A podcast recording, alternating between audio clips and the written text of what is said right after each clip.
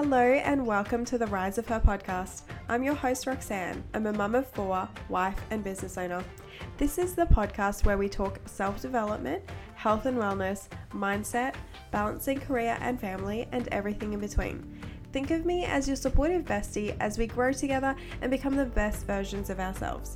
If you want to create a life that you love, then you're in the right place.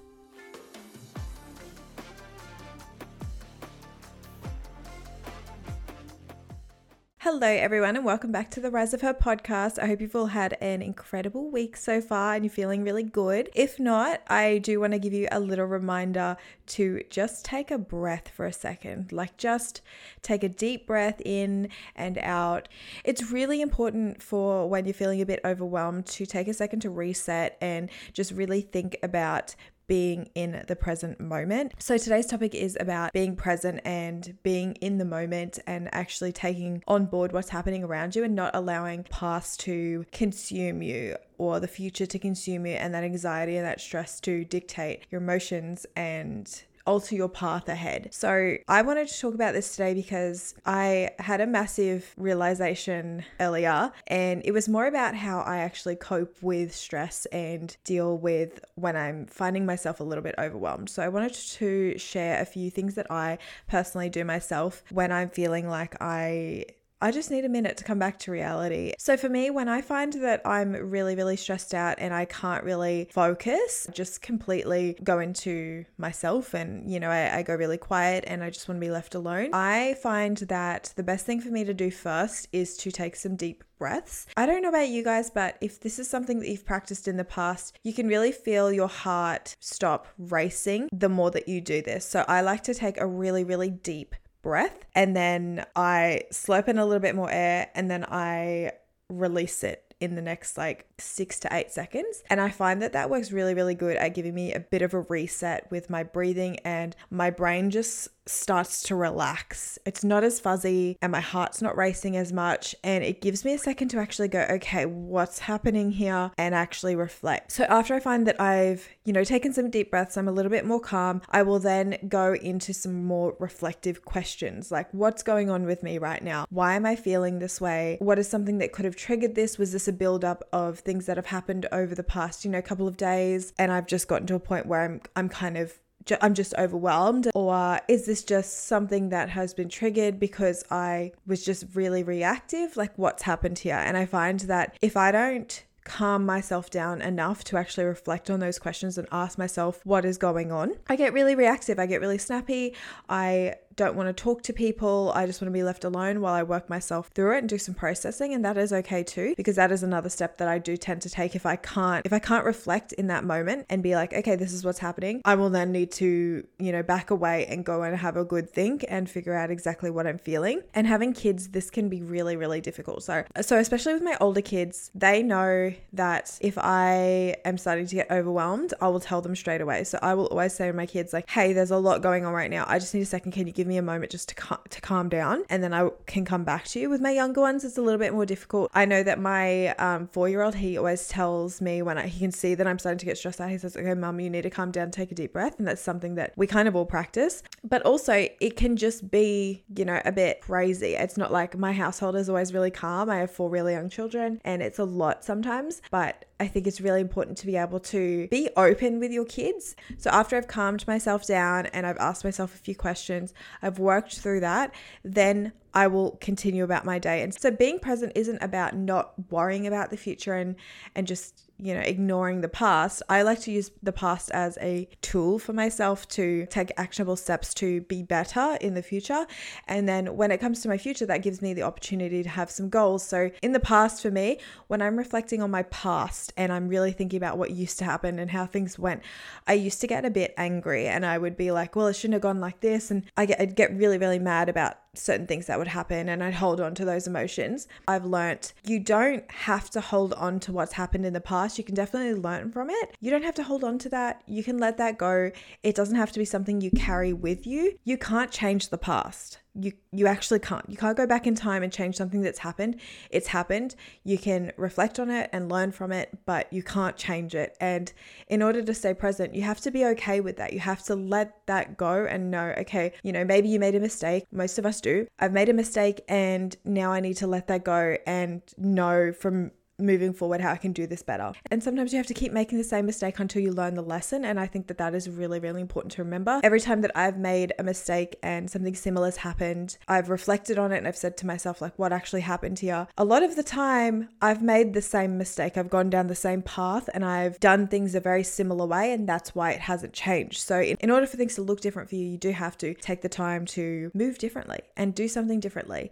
And that is okay. It is a massive part of moving forward and propelling yourself forward. So if you can let go of the past and try not to hold on to it as as much, you can move forward much easier. And then when it comes to that anxiety a lot of people get about the future, that's where you have to remember and be very, very clear on your goals so that you can remember that you are moving forward regardless and it's up to you on what that looks like. I don't believe that your future is laid out for you a certain way. I do believe that it is up to us to create the future that we want for ourselves. So, in order for you to like remove that anxiety of what the future is going to look like, you have to practice being present. And you have to remember that what you're working on now and today, and the little steps that you make today, is going to move you forward to what you want it to look like. So that's why having that clarity on your goals is so, so, so important. I used to get so anxious about the future and what it would look like, and if I would ever reach my goals, that I was so crippled in my day to day life. Like I would never take any actions, and it would just be me constantly worrying about it. And I was wasting so much of my energy. I think it's really important to acknowledge that the future hasn't happened yet and you can shape that the way you want to. But if you waste so much energy thinking about why it's not here yet or how can you get there faster, if you spend so much time just thinking about it and planning it, you're not taking any action to actually get there. So it's really important to know what your values are, what your goals are. And with that, you can actually take actionable steps to reach those goals. And then just trust yourself, trust that it's going to work out. And I feel like, and I spoke about this on my stories like last week or something. But I feel like I'm quite good at manifesting and I am a natural manifester and I don't know what, I, I don't know too much about this. So I'd love to talk to somebody who's like super into manifestation. But for me, I feel like if I let go and I just really, really trust what, what my plan is and where I'm going to go and I'm really clear on all of those things, it's going to happen for me regardless. Like it will come. And sometimes I'll question it. I'll be like, oh, maybe, maybe not. But if I question it, that is when it starts to stop. So I don't question it. I trust the process process. And I feel like having done this for long enough now, I've had enough experience and learned over time that the more that I let go and trust the process and just stay focused on what I'm actually doing, it will come anyways. And maybe it won't come the same way that I expected it to. It might not look the same as anybody else's, but my time will come. I know that it will come. And that is why I keep working because I trust that it will. And I have purpose and I know what I want to do. So if I just keep going, it will it will work out. It'll be okay and it will go the way I need it to go. And then that's that's all have to do. A massive thing for me with staying present and staying focused on what I'm actually doing is to not overcomplicate things. So I I'm a big planner. I like to have my schedule pretty lined out and have a good idea of what things are going to look like. If it changes, that's also okay and I am okay with that and that's something that I also had to let go of otherwise I was wasting a lot of energy trying to fix something that's already changed. But yeah, like a big part of actually staying present is is the ability to let go, not be thinking so much about other things. Especially with my kids, if I want to be be present with them, I do have to remind myself that I'm not going to get this moment back. And for me, time is a really big thing. So I know that I'm not going to get any of my time back. So I try to maximize it as much as possible. It is the one thing that we cannot get back. So I really like to make sure that I'm using my time wisely and I'm using it to do things that I enjoy doing and I love doing. And if it's something that I don't really love to do, I try to make it, give it like a goal that actually helps me. So, you know, cleaning the house, I don't love doing that, but the feeling I get afterwards makes me feel way, way, way better. But I always remember like this is not going to be forever. So let's just do this now and we'll be comfortable. And, you know, we're one step closer. Moments like that and reminding myself of things like that keeps me present with what I am doing and knowing that everything that I'm doing is working towards the lifestyle that I want for myself. So, yeah, I think a big part of being present is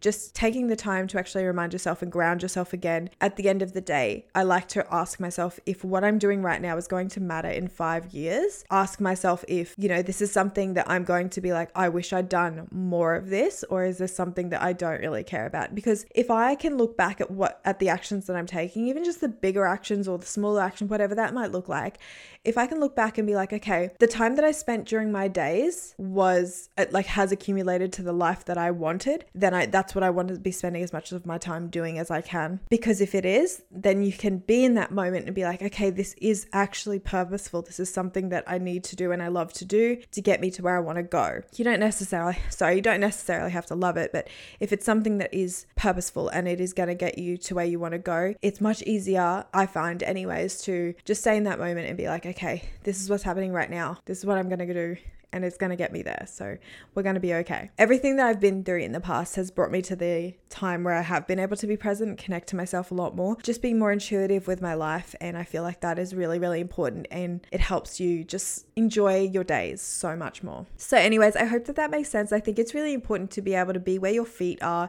and enjoy what's happening around you and just let go a little bit. Like, just relax. Like, don't be so tense all the time. Um, take some time to take care of you and be with the people you love and do the things that you love as much as you possibly can. I hope that you guys enjoyed this episode. I'll have another episode up for you guys on Thursday with some guests, but but if you want to hear from somebody specific, please feel free to DM me and let me know that you want to hear from somebody. I would love to interview more people on the podcast, so let me know. I hope that you guys have an amazing week and you can take some time to be where your feet are. So yeah, I will chat to you guys on Thursday. Bye. Thank you again for listening to the Rise of Her podcast. I am a one woman show, so if you have a moment to leave a review.